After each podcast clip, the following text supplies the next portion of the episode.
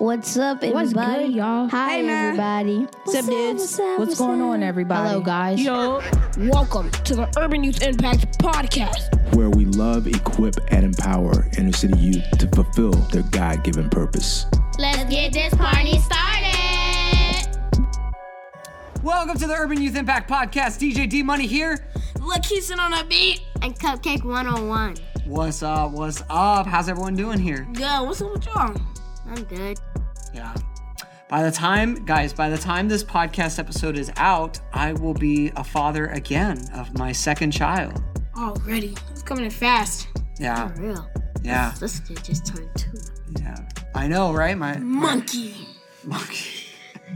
Okay. Oh, man. My daughter, we're potty training her, and so I'm telling uh, the students potty training stories about her. And, yeah, she... yeah, I'm not. I'm not gonna go there. But you have a, a little sister. little sister right now, right? How yes. old is she? She just turned ten months, like a week ago. So you're gonna get to the potty training phase.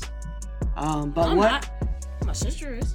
We, okay, you know what I mean. You're gonna have to witness it the way I am. Unfortunately. Yeah. So, what's been the the most challenging thing about having a a, a ten month old sister in the house? Because she's fast and she crawls really fast. Oh, every time we put her down, because mm-hmm. she knows where my mom walks, and my mom walks somewhere. Yeah. We just put her down for a second so we can crawl around, and she zooms off. And we clean our dog so she can play with it, but every time we put our dog in the house, she's scared of it, but every time the dog turns around, she grabs its ear. Mm, interesting. Yep. Yeah, she'll probably be walking in no time then. Yep. Yeah, once they're walking, that's that's trouble. D J Cupcake, do you have any siblings in the house? Mm-hmm. I have three younger siblings. Three younger siblings? How young is the youngest?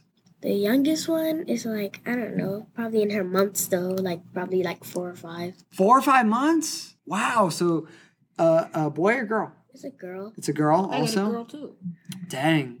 So that's crazy. How's what's been the most challenging thing about having a four to five month old in the house? She doesn't really do anything. She just like...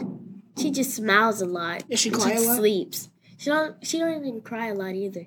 Yeah, that's you know that that those early months they're just kind of just sitting there chilling, crying, pooping, sleeping, eating. By one, one die. By one years old, they're gonna be crying a whole lot. They're gonna be they're gonna try to ask what they want and they don't get it. They're gonna mm-hmm. cry. It's gonna. Yeah, those those toddler years. Those those can be. Get a little little crazy. So both of you are part of a group here at U I I called YAB. Yes. Um, what what does YAB stand for? They, it's basically a leadership academy program where a group of leaders get together and they try to change U I I and see what they can do to change U I I. Yeah, the Youth Advisory Board. And Mankeeson, how many years have you been a part of YAB? Four years. Four years. And Tamara, how many years for you? This is my first year. This is your first year. So we got a vet and we got a, a newbie here. But here's the here's the cool thing about, about YAB, right? You guys get opportunities um, to, to do things that help you grow as leaders. Mankeeson, what's been like one of your favorite memories being part of YAB? Your favorite things you've gotten to do or learn or grow in? My favorite thing was... this place called Horses That Help. Yeah. And we got to go help horses. Well, help kids. Like, then, like, they had, what do you call it? Yeah, they had like disabilities. disabilities yep. They had mm-hmm. disabilities. And um, they had this program where they have horses that help. Literally, they help. And mm-hmm. they got a petting zoo, and they let them pet and, like, is give them a place to feel normal. And that was, that was like, my favorite experience of being in YAB. What did you specifically get to do when you were there? Um, I got to walk the horses. Like, I used to, I got to sit by the person and, like, hope sure they don't fall. Yeah. Make sure they don't fall. And I got to, like, play with people. Like, it was these two kids. And it was these two kids, and they did the... two goats. Yeah. Goats were named Billy and Bob. Mm-hmm. And I just, like, pet the goats with them and talk with them and pet the snakes and the rabbits. And we yeah. had fun. Mankeeson, yeah, that was legit. It was really cool to to get to see you and other YAP students mm-hmm. do that. And Tamara, you've only been in YAP for a couple months, but um, what are you enjoying about it?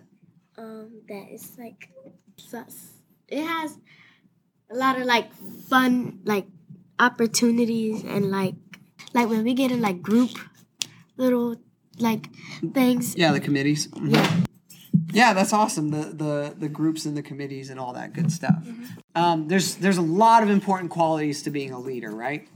But you guys chose three of those that we're going to focus on for this episode. Three qualities of being a leader. What are those three qualities that we're focusing on? Selfless, being teachable, yeah. and being responsible.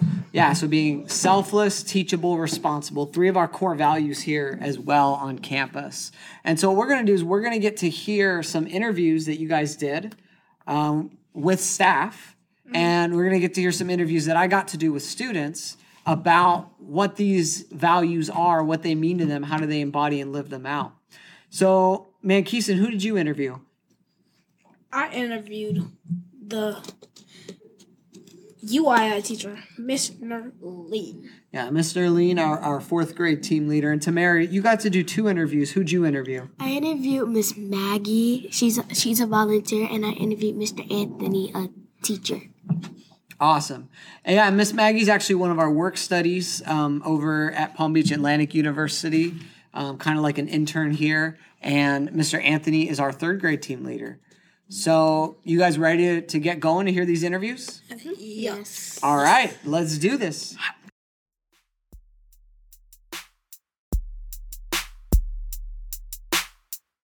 Hey Siri, what does it mean to be selfless? According to dictionary dot com, selfless definition, having little or no concern for oneself, especially with regard to fame, position, money, et cetera. Unselfish.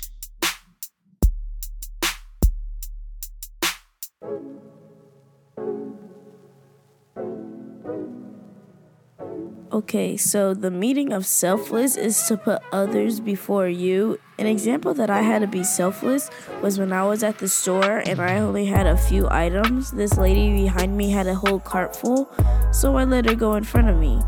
I didn't have to do that, but I wanted to. So God is giving us all these things, but I don't want to keep it to myself. I want to give it to everybody. Some people don't have what we have. Like, some people have less than actually we have. Some people don't eat as we do, so we have to give back. What it means to be selfless is you respect others and you do kind things. Like, for example, me and my mom and my dad, we go to church every Saturday. I cook breakfast for the homeless, and they really like my breakfast. What is the meaning of selflessness? Well, um, I think that's putting somebody else's wor- somebody else's needs in front of your own. So putting somebody else's needs in front of your own is really em- amplifying and giving an example of what that means to be selfless.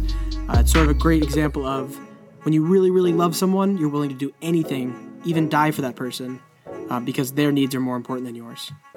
Hi, it's Cupcake one oh one here, and I'm with Mister Anthony. On a scale from one to ten, how selfless are you? Oh, that is a great question. That's sort of like that question of how humble are you, right? It's a little bit difficult to say exactly how you are selfless. Um, but I guess I would say I am trying my best to be perfect. I think Jesus was a ten. Uh, but I would say that I try my best, but I fail sometimes as well, just like we all fall short. Maybe a seven point five, seven point five. That's a tough one. Um, speaking of that, you're going to get married in a couple of months, right? Even closer. sixteen days. Can you believe it? Wow. Yeah. Where does selflessness come in in marriage? Oh, that's a great question, too. Um, well, I think any married person will tell you, and I'm not quite there yet, but what I have gotten from getting this relationship um, has been that you do have to sometimes give up things that are really important to you. So for my instance, uh, I really like eating spicy foods. And I know that's just a silly one, but it's true. I really like eating spicy foods, whereas my fiance hates spicy foods. Like, she can't stand it. She thinks ketchup is spicy. So she won't eat, yeah, she won't eat anything even closely spicy. I mean, I'm just kidding with the ketchup thing, but seriously, um, she will not eat any spicy foods. That's something that I really had to give up when we make dinner together. Uh, I can't make something overly spicy because she can't eat it. So Uh, being selfless in that regard in marriage, a lot of times it can be more complicated than just not liking spicy food. Sometimes it can mean something, uh, giving up something you really, really love, maybe finances and different struggles that are really important to you. It can even come down to uh, where you live. So when you're with that person, you're together with them in one. So it really, uh, you really have to make sure you die and uh, die to yourself and die to Christ and, and make sure that Christ is fresh in the relationship for both of you, not just your own needs. Do, do you have anything else you want to say? Um, I would just say to any listeners that are out there right now, um, if you have, tr- if you have trouble with being selfless, just remember a time where somebody had been selfless to you. And sometimes that can be really difficult to find that, because sometimes when we're in this fallen world, we can face a lot of troubles and a lot of hardship and a lot of selfless, selfish people, not selfless people. Um, but try to deep, dig down deep and try to remember some time where somebody's been really, really kind to you. For me, that's God and Jesus being really kind to me and dying on the cross for my sins. And I remember that, and that helps me be selfless even when I don't want to. Even driving down that road on ninety-five when somebody's honking really loud at me, I got to remember to be selfless and even consider that person, uh, their needs, even over more important than mine. All right. That's a wrap, and thank you for coming, Mister Anthony. Absolutely. Thank you for having me on.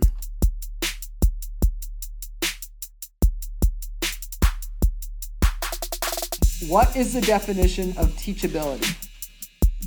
Of a person able to learn by being taught.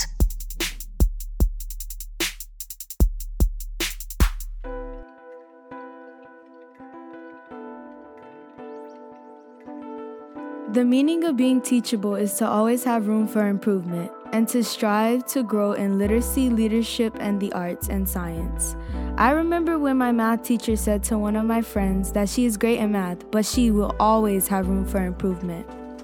Being teachable is being able to grow in things and learn more about it.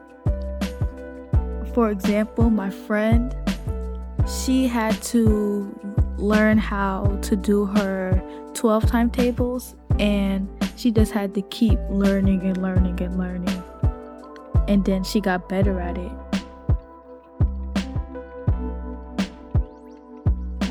When you look at the definition of being teachable, um, it's two components, not only being able to learn, but being willing to learn. So a person who is teachable is they're, they're wanting to learn more, and not only that, they're able to learn the information.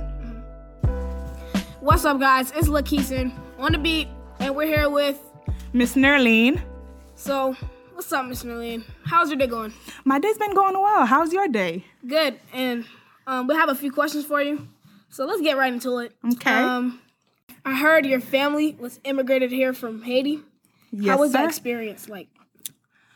Well, there are major differences between Haitian culture and American culture, so that was a big learning gap um, mm-hmm. for us coming here from Haiti. Um, but that's where teachability come in, because when you're having to learn a different language, a different culture, going to mm-hmm. a different school system, you have to be teachable. You have to be willing to learn the information and know that along the way you're going to stumble, you're going to make mistakes, and allowing the people who are teaching you to be able to call you out on those mistakes. If I say a word um, wrong and I'm trying to learn the English language, if I say the word wrong, I can't be insulted if someone corrects me. I have to be willing to accept that change and um, accept the, the, what is it? I guess accept the criticism and learn from there. Yeah, and a lot of people don't get that. A lot of people, like, doubt it. Yes. Um, in that experience, what makes you teachable? Um, like I said, you have to be willing to know that, okay, I'm coming into this as a blank canvas. I don't know anything about American culture. I don't know anything about the language. And having to go to school, I think I started school probably two weeks after I made it here in the country. So that was a... That was a huge setback for me, because uh, people had their friends, and not only did I not have any friends, I didn't even speak their language. Mm-hmm. So having to like be a- almost in my own corner for a while until I started learning the how to do things. I started learning the language. We were still being given homework at that time, so it's not like I gotta I got to be slack toward my schoolwork, because that still had to continue. So it was a lot of. Um, It was a lot of change. It was a lot of being able to say, hey, okay, what can I learn? And who can teach me these things that I need to learn? And um, I like that response. Culturally, what was the most shocking thing about coming to America? The most shocking thing to me was, I would say, the school system.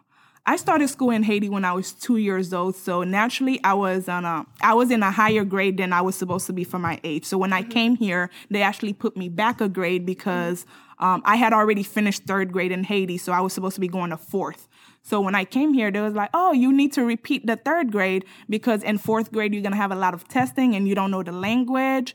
Um, and that was shocking to me because I felt like I, even though I didn't know the language, I did know how to do a lot of the things. That's why I'm really great at math, and math in whatever language remains the same. So I felt like, okay, I shouldn't have to be held back because I do know in the information, even though I don't know the language per se.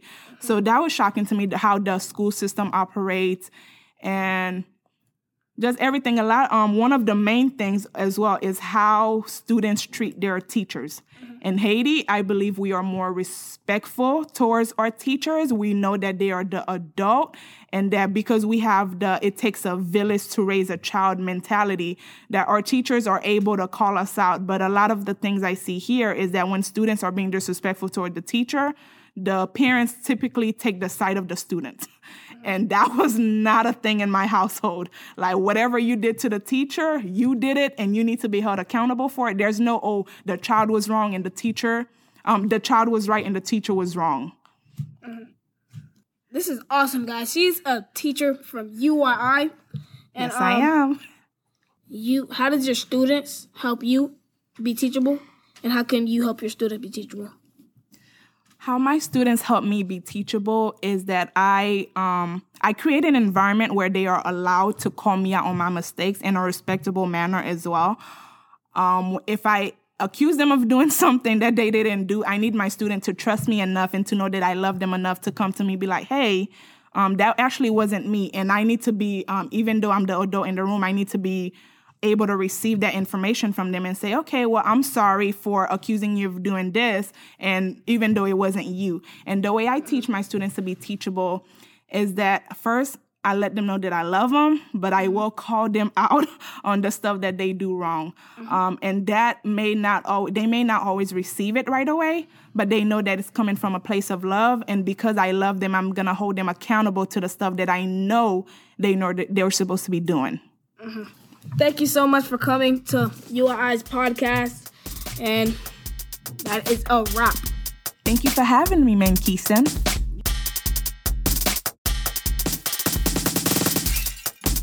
Responsibility means the state or fact of having a duty to deal with something or of having control over someone.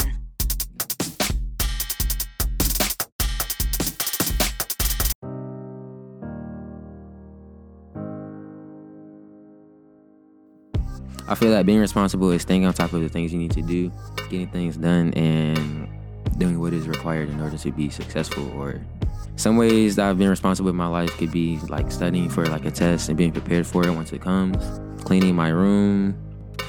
If a person were standing right in front of me who were being like irresponsible about their life and things, I would probably tell them that they need to like tighten up, because if you don't stay responsible, then like later on in life you're gonna have trouble. Because like when you come like to a big job where you do things that you want to do in life, most people are going to look for responsibility so that you can take care of yourself and that they know that you're ready for the job. So you would most likely need to develop the skill of being responsible later on in life. And then not only that, it would just help you get more closer to Christ, because you would stay on top of like reading the Bible like on a scheduled time and things of that nature. So it would be best for that person to be responsible. There have been many instances where I've been left to be the responsible person in a certain situation.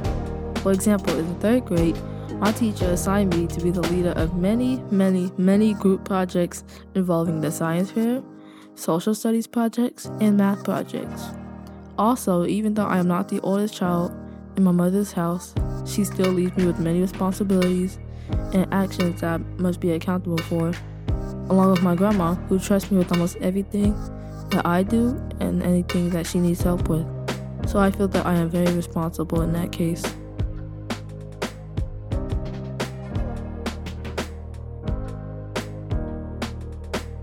I'd say someone's responsible when they know what they have to do and they are able to get the steps done to make it happen. Hi guys, it's Cupcake one oh one here, and I'm with Maggie. Miss Maggie, we have some questions for you. Okay.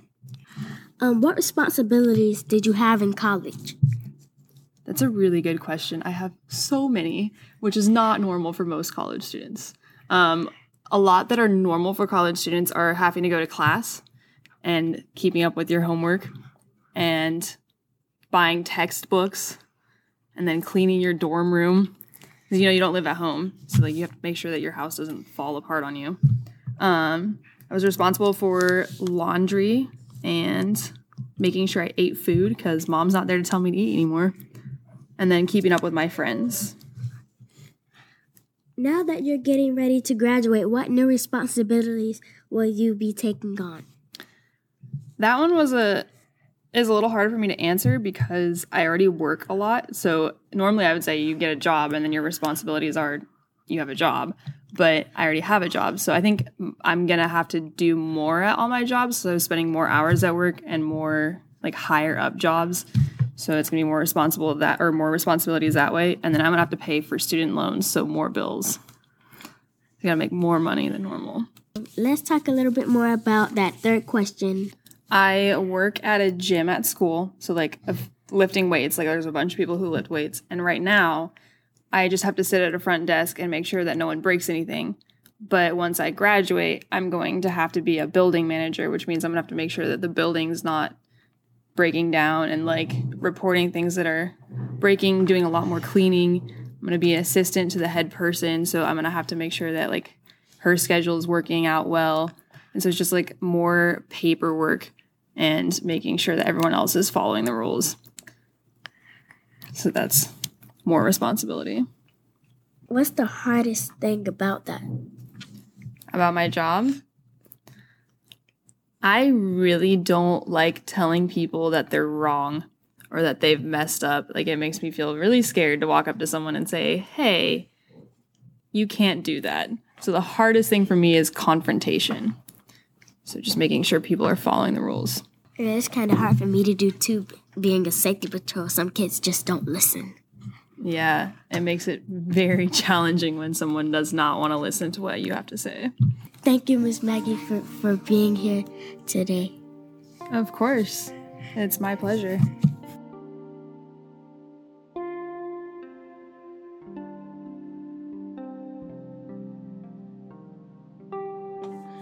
So, let me ask you guys one more thing before we sign off.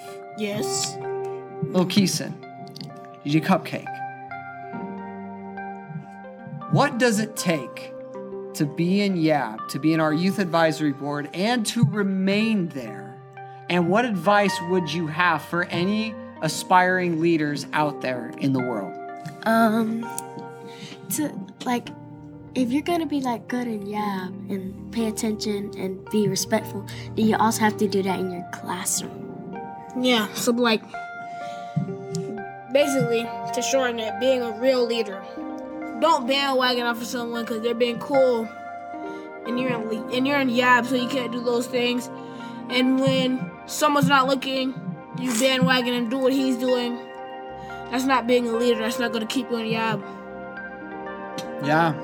So selflessness. It all comes back to selflessness, teachability, responsibility. And if we do these things, um, we can be the leaders that Jesus call, is calling us to. Amen. Amen. Like I always say, even though you winning, you sinning. What does that mean? I've never heard that. I said I made it up because like, because I was talking about in a fight one day. I was, like, I was fighting and I won. I was like, even though you winning, you sinning. Oh, that's good.